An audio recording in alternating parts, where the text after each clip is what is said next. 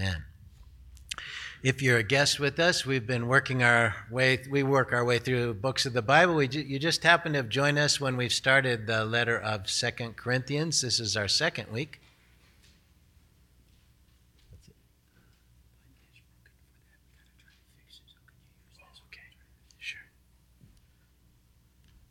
Technical stuff. God bless all of you that are online that didn't hear anything I said so far. So we are in uh, Second Corinthians, and we're we. This is the second sermon in Second Corinthians. I originally planned to go through verse eleven last week, and so three weeks ago, when I was working on the sermon for today, I did the next passage. In other words, from verse twelve on, because I originally thought I was only going to go uh, going to go through verse 11. So, this last week, when I went to prepare for this week, I went, What happened to verses 7 through 11? oh no. So, so quick, cram, do it, put it together really quick. And, uh, but at the same time, the Lord showed me that we need a special message next week. Um, we're going to do a special message on, on, on battles, on what we're reading about here, on suffering and endurance and getting to the other side. And so um, I hope you can all join us. If you're a guest, I encourage you to try to watch next week because this is, uh, I don't normally preach through I haven't ever preached through the books of Chronicles. It's very rare that you find a pastor that preaches through Chronicles. Maybe someday, if I live long enough, we'll get there.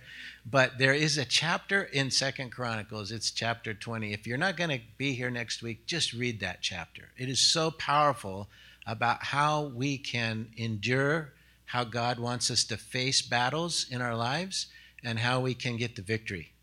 And it's a, it's a wonderful uh, little chunk of Israel's history.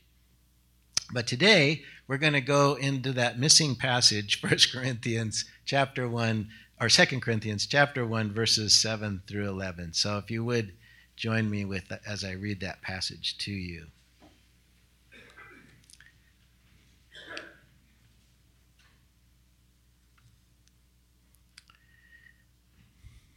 Our hope for you is unshaken for we know that as you share in our sufferings, you will also share in our comfort.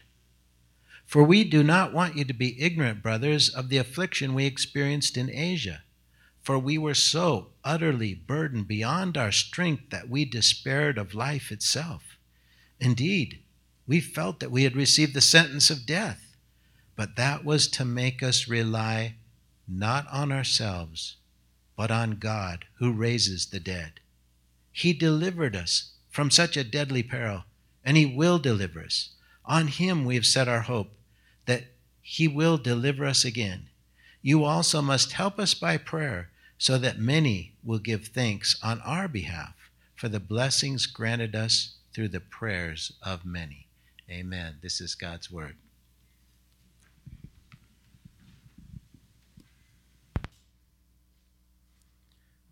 Right.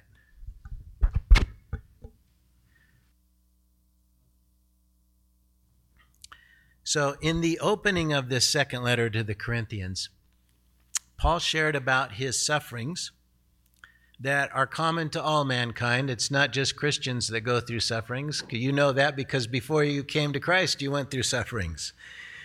But especially those sufferings that we experience for the cause of Christ. He told them that when we do, we share in Christ's comfort as well. If we share in his sufferings, we share in his comfort. Then that comfort we receive from God, we share with others who are going through the same kind of suffering that we've gone through. While suffering is never enjoyable, James tells us to rejoice in them because the outcome of suffering is to learn endurance. And that matures us. If we want to be more like Christ, we're probably going to go through difficulties and hardships and sufferings.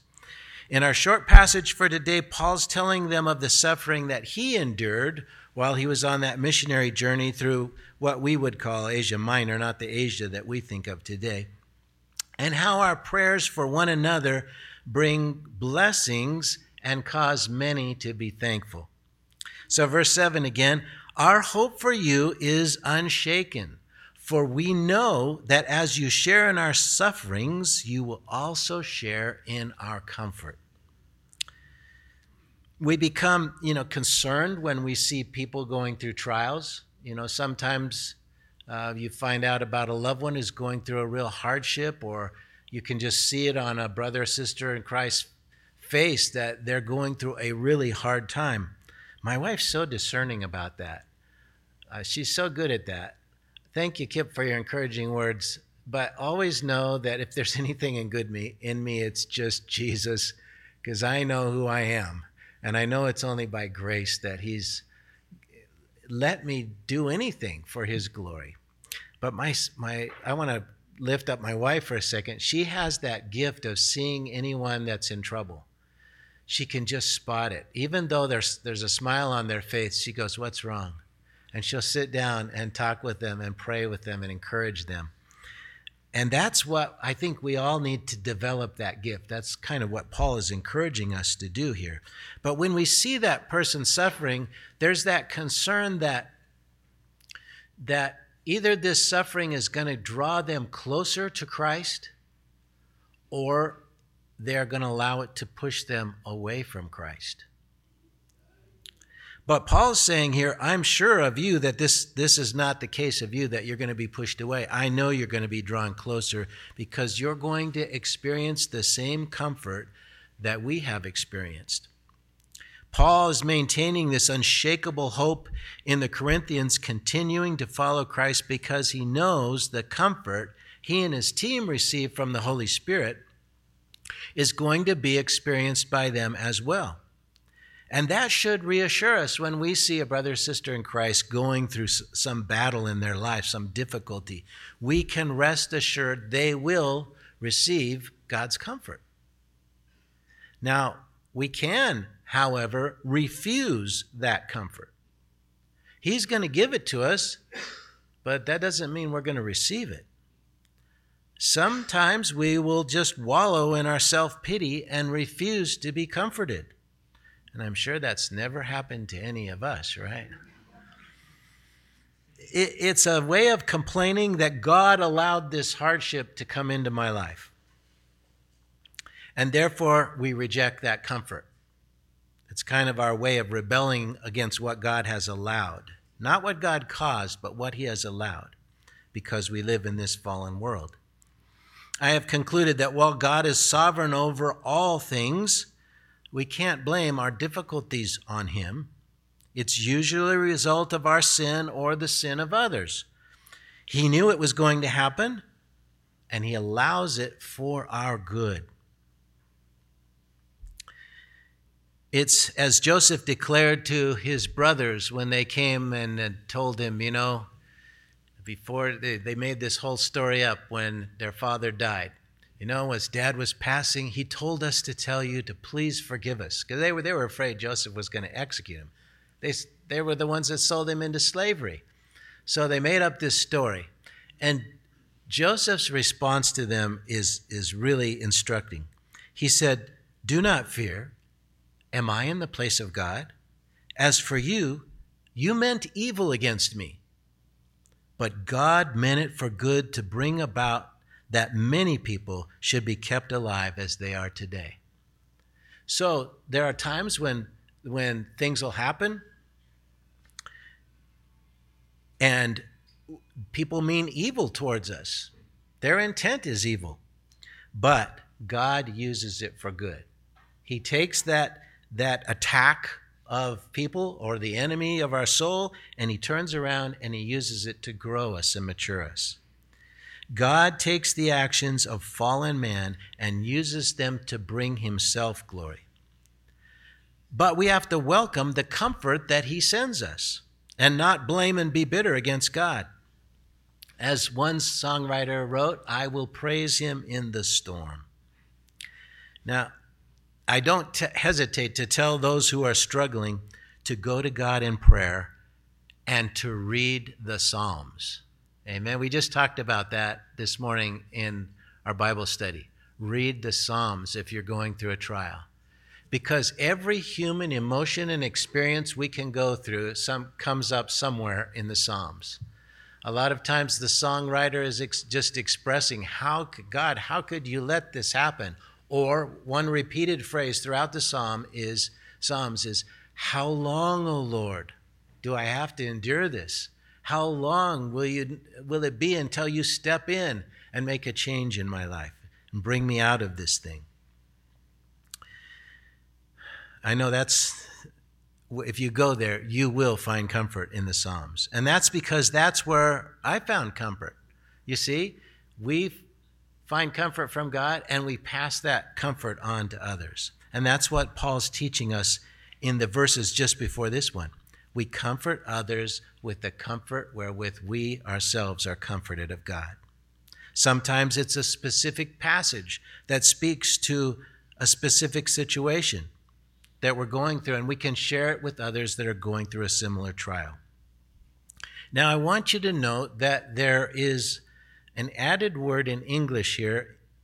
Um, the word our is not in the original text in verse 7 our suffering and our comfort. The word our isn't there. Paul may be, we don't know for sure, but Paul may be referring back to verse 5 about us sharing in Christ's sufferings to remind them of the promise of his sufferings and his comfort. See, so we, the our might be his if he's referring back to Christ. And sometimes I think that when God allows these uh, kind of uh, translations where we can't be sure, that we can find something in either way. We can find the, that fact that uh, our sufferings will end up in our comfort, and we can look at Christ and see his, his sufferings and his comfort. Paul may be contrasting their ease and their lack of suffering with his suffering to remind them that the power of God is demonstrated through weak lives, not powerful and secure worldly lives.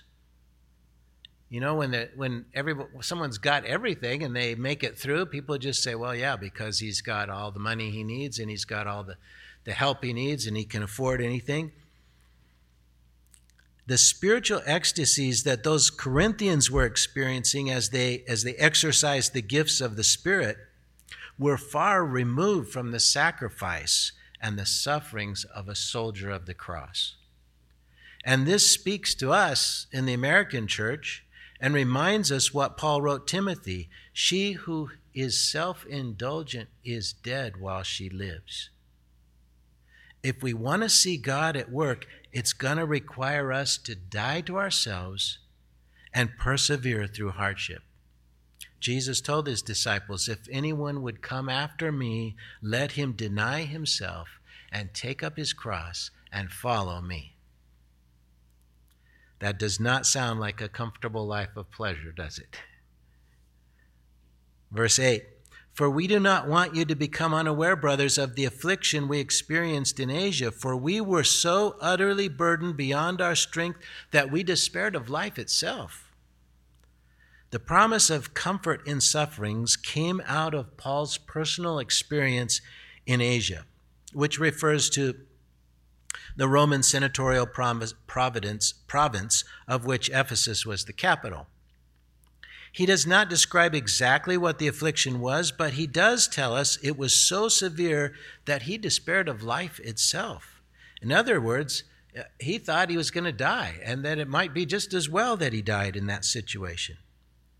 We saw in his first letter that, that God will not tempt us beyond what we are able, but will, with the testing, provide a way of escape so that we can bear up under it. Now, that doesn't mean that it will not seem like it's unbearable. It often will seem unbearable. Paul says they were utterly burdened beyond their strength. But he did experience the deliverance he declared in the first letter that will be ours in Christ. The deliverance often comes through faith and the comfort from God to endure, or it can come with a graduation from this life. I, I've stood by the bedsides of brothers and sisters that have passed peacefully from the trials of this life and gone to their heavenly reward. But that's up to God's timing and His will for each of us as an individual.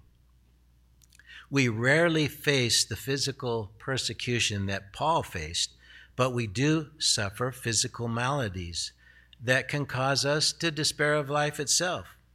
We face rejection, sometimes from loved ones, and that can cause mis- that are caused by misunderstandings, and that can cause us to, our hearts to deeply grieve. Emotional conflict with those we love can be devastating. Recently, during the pandemic, many lost their source of employment. Some had to close businesses that they'd saved their whole life and invested into. Suicide rates have gone up. Despairing of life is something our culture is very familiar with, even though we have an abundance.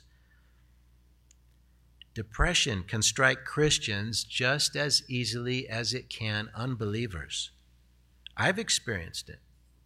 I left a ministry and people I love because sin wasn't being dealt with.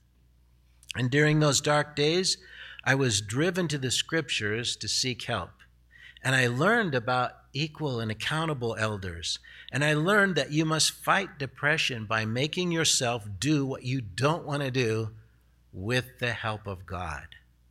I forced myself to get up, to take time to take walks in nature, to read the Psalms, to try to count my blessings and sing songs of praise. And little by little, the darkness lifts as we as I begin to allow the comfort of God to replace the darkness. I, I ha- you have to make an intentional choice to stop dwelling on whatever it is that you're so angry with God about before you can receive his comfort. Once again, we see in these verses that following Jesus doesn't mean we will not experience trouble or difficulty as some in the church of Corinth may have thought. Paul's reason for sharing his experience isn't to talk about himself. He's explaining that suffering is normal. And the Christian has an advantage over the world and that in that we have the comfort of God to endure through the sufferings. This brings praise to God and helps us rely more fully on him. You know, I still would have liked to find out what he was talking about because we really don't know in the scriptures exactly what Paul was referring to. Maybe it was the silversmith riot in Ephesus from which Paul had to flee, or it could have been a flare up of his thorn in the flesh, some physical malady that became severe. Verse 9 Indeed, we felt that we had received the sentence of death, but that was to make us rely not on ourselves, but on God who raises the dead. Paul and his team thought they were going to die. Though there's much speculation about what the situation was, perhaps it's better for us not to know. It's more applicable then to all situations when we don't know the details, but instead know how it felt, because at times we feel the same. Most of us here don't face the danger of physical persecution like Paul was facing, but we all face times when we feel like we've reached our end, either physically or emotionally, or conflicts that seem unsolvable. We wish God would take us home, that we don't have to continue to face the situation day after day and one sleepless night after another. But there is a silver lining to those depths of despair. They cause us to rely not on ourselves, but on God who raises the dead.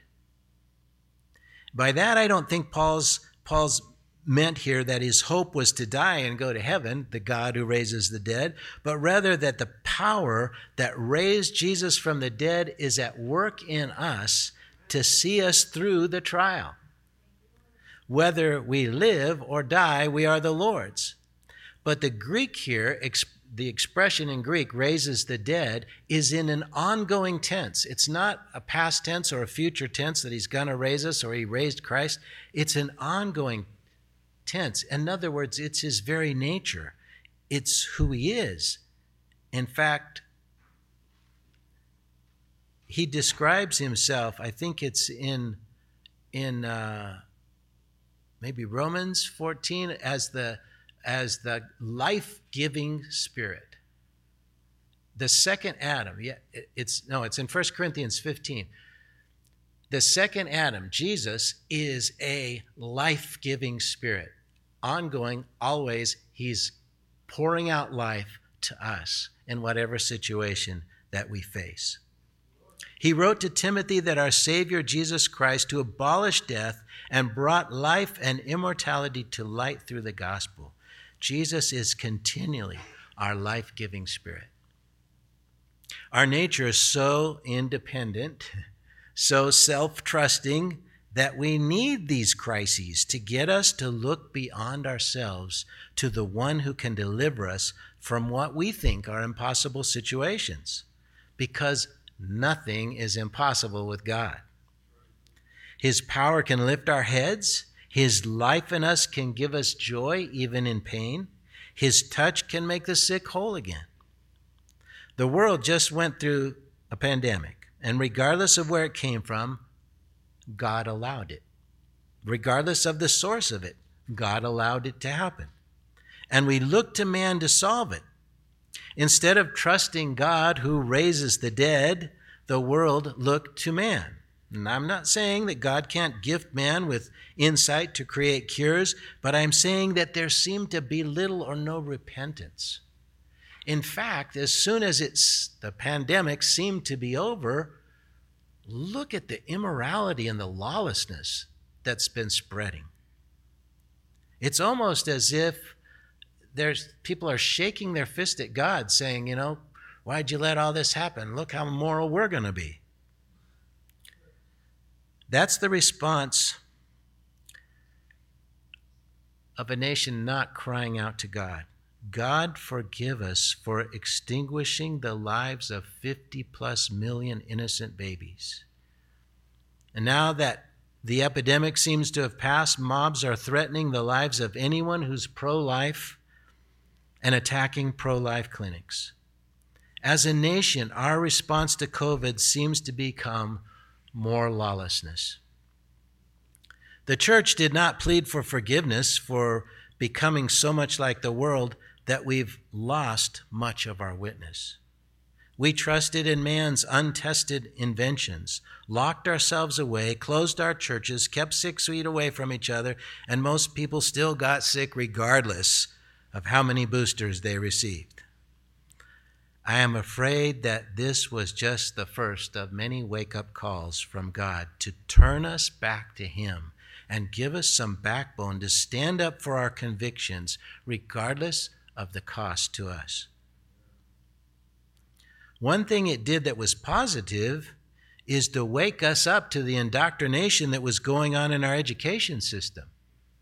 I've been warning about that for the last 20 years. It's another reason for us to repent that we could let our children be indoctrinated with unbiblical ideologies. This nation has taken a 250 year journey from education for the purpose of reading and understanding the Bible to education that teaches to accept and welcome perversion and godless, a godless universe. In times of crisis and despair, turn away from trust in man and turn to God who raises the dead, our life giving spirit. Is that fanatical? Is being biblical fanatical? Well, if it is, maybe all be fanatics. Amen? It's better to trust in the Lord than to put trust in princes. Make sure your heart is right with God and do what the Word and the, and the Spirit are leading you to do. Then we will always act in love, the first fruit of the Spirit. Garland writes that in the Talmud, it's uh, extra biblical Jewish writing they consider almost on par with the Bible. The second benediction of the 18 benedictions addresses God as the one who raises the dead. For Paul, however, this Jewish confession has a more specific content that's become the heartbeat of his faith. God is the one who raised the crucified Jesus from the dead. Paul does not trust himself to just any God in general, but to the one who raised Jesus from the dead. He therefore does not take the abundant suffering that comes his way with a gloomy stoicism, but with a sense of triumph because of the power of Christ's resurrection. May God help us develop that attitude. To the elite in the Corinthian church who boasted in their generosity or their spiritual gifts, Paul's message of power and weakness was a healthy blow to their pride. To us today, it helps the humble know that God is more likely to work through them than anyone who struts around prideful of their abilities. Paul's confronting the Corinthian mindset to open their eyes to the way that God's work works. In the fourth chapter of this letter, he will tell them, But we have this treasure in earthen vessels or jars of clay to show that the surpassing power belongs to God and not to us. Verse 10 He delivered us from such a deadly peril, and He will deliver us. On Him we have set our hope that He will deliver us again. So, despite the intensity of the trial that Paul was going through, God delivered them. And it wasn't the first time, and it would not be the last. Every time God delivers us, our faith should be increased so that we'll trust God to a greater degree in the next trial. God is increasing our faith and teaching us to turn away from trusting ourselves to trusting fully in Him. And that's why He allowed the trial to come our way. We can learn from the trials, or we can ignore what God is teaching us and have to face the same trial again and again. I often say when some trials repeated over and over that God's testing me to see if I've learned the lesson or that He's driving home the point. You know, one example, I'm often impatient. I value time, every bit of time. And so God blesses me with the slowest line at the checkout counter. It doesn't matter how short the line is, because I always hunt for the shortest line. The other lines will always be faster.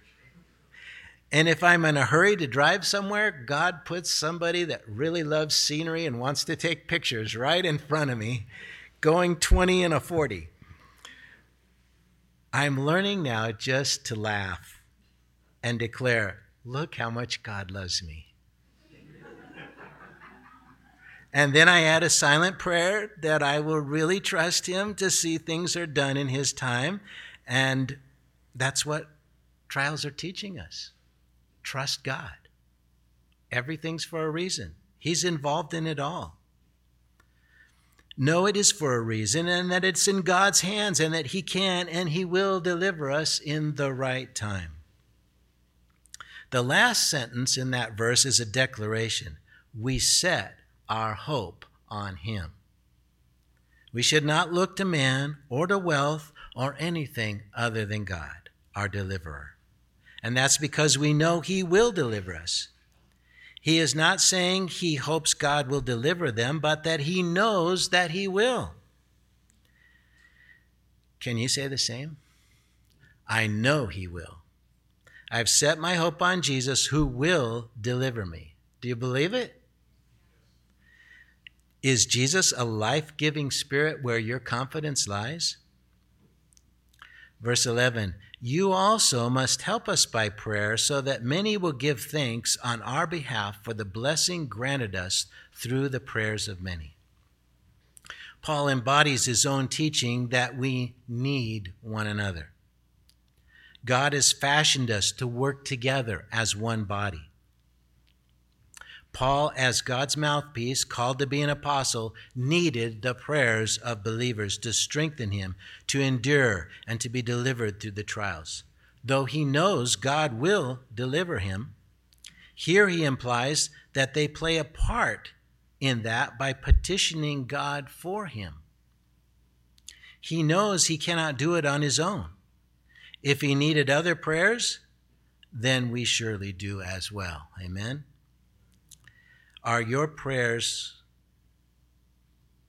consistent for your brothers and sisters? Have you joined the prayer chain? If you haven't, see Thomas. Where's Thomas? In the back, in the corner in the back behind the sound booth. See Thomas and say, or just make a note on the little connect cards in the pew and drop it in the little clear boxes and just say, add me to the prayer chain. Here's my email. God knows we can't do it on our own. We should know we can't do it on our own. The deliverance that is the result of the prayers of believers will result in many giving thanks, he writes here. Every time a prayer is answered, we should be thanking God that we can pray his will into the earth. What a privilege to be, cooperate with God and seeing God's will done in the earth.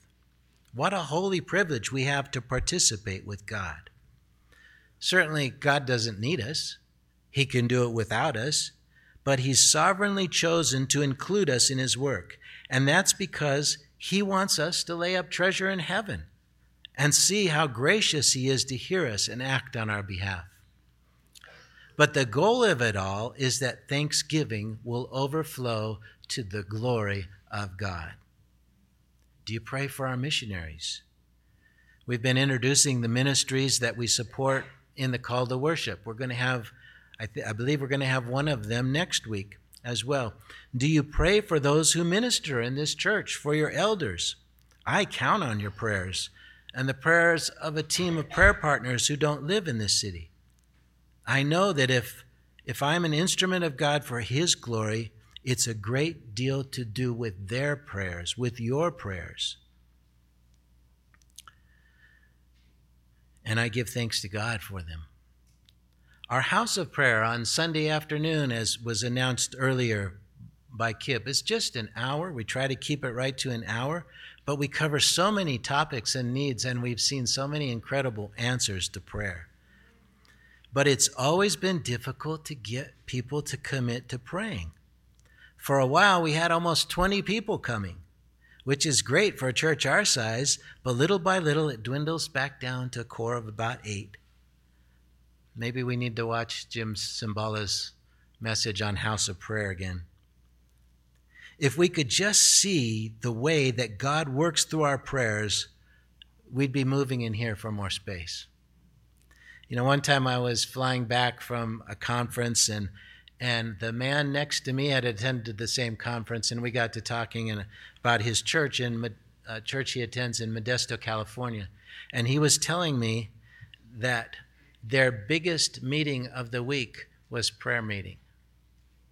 That they had more people in prayer meeting than on Sunday morning because God was working through their prayers. When we cry out to, together for God to move, it's amazing what can happen. In this verse, I believe Paul is pleading with them to start praying for him and his co workers more often, and mainly because it'll cause them to be more thankful to God.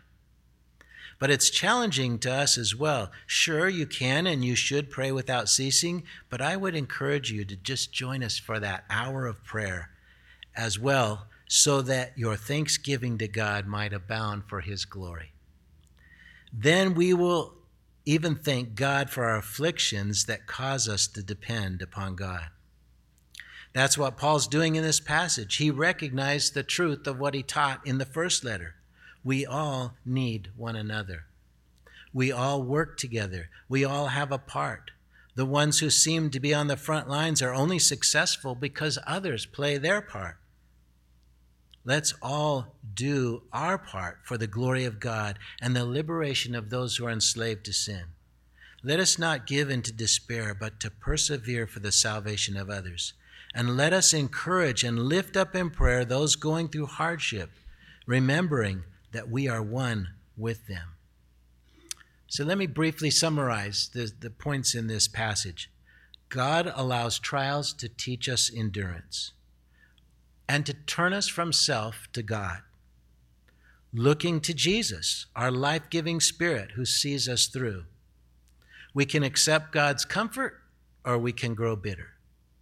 But victory in Jesus glorifies God's and gives experience to comfort others and grows our faith for future trials. And we need one another's prayers. So I'm going to close by jumping ahead as Paul reaches the conclusion of this theme of suffering in chapter 4, verses 17 and 18. There he writes, For this light and momentary affliction is preparing for us an eternal weight of glory beyond all comparison, as we look not to the things that are seen, but to the things that are unseen. For the things that are seen are transient, but the things that are unseen are eternal. Amen. Amen. Jill, would you lead us in a closing song? And then I'll give the benediction.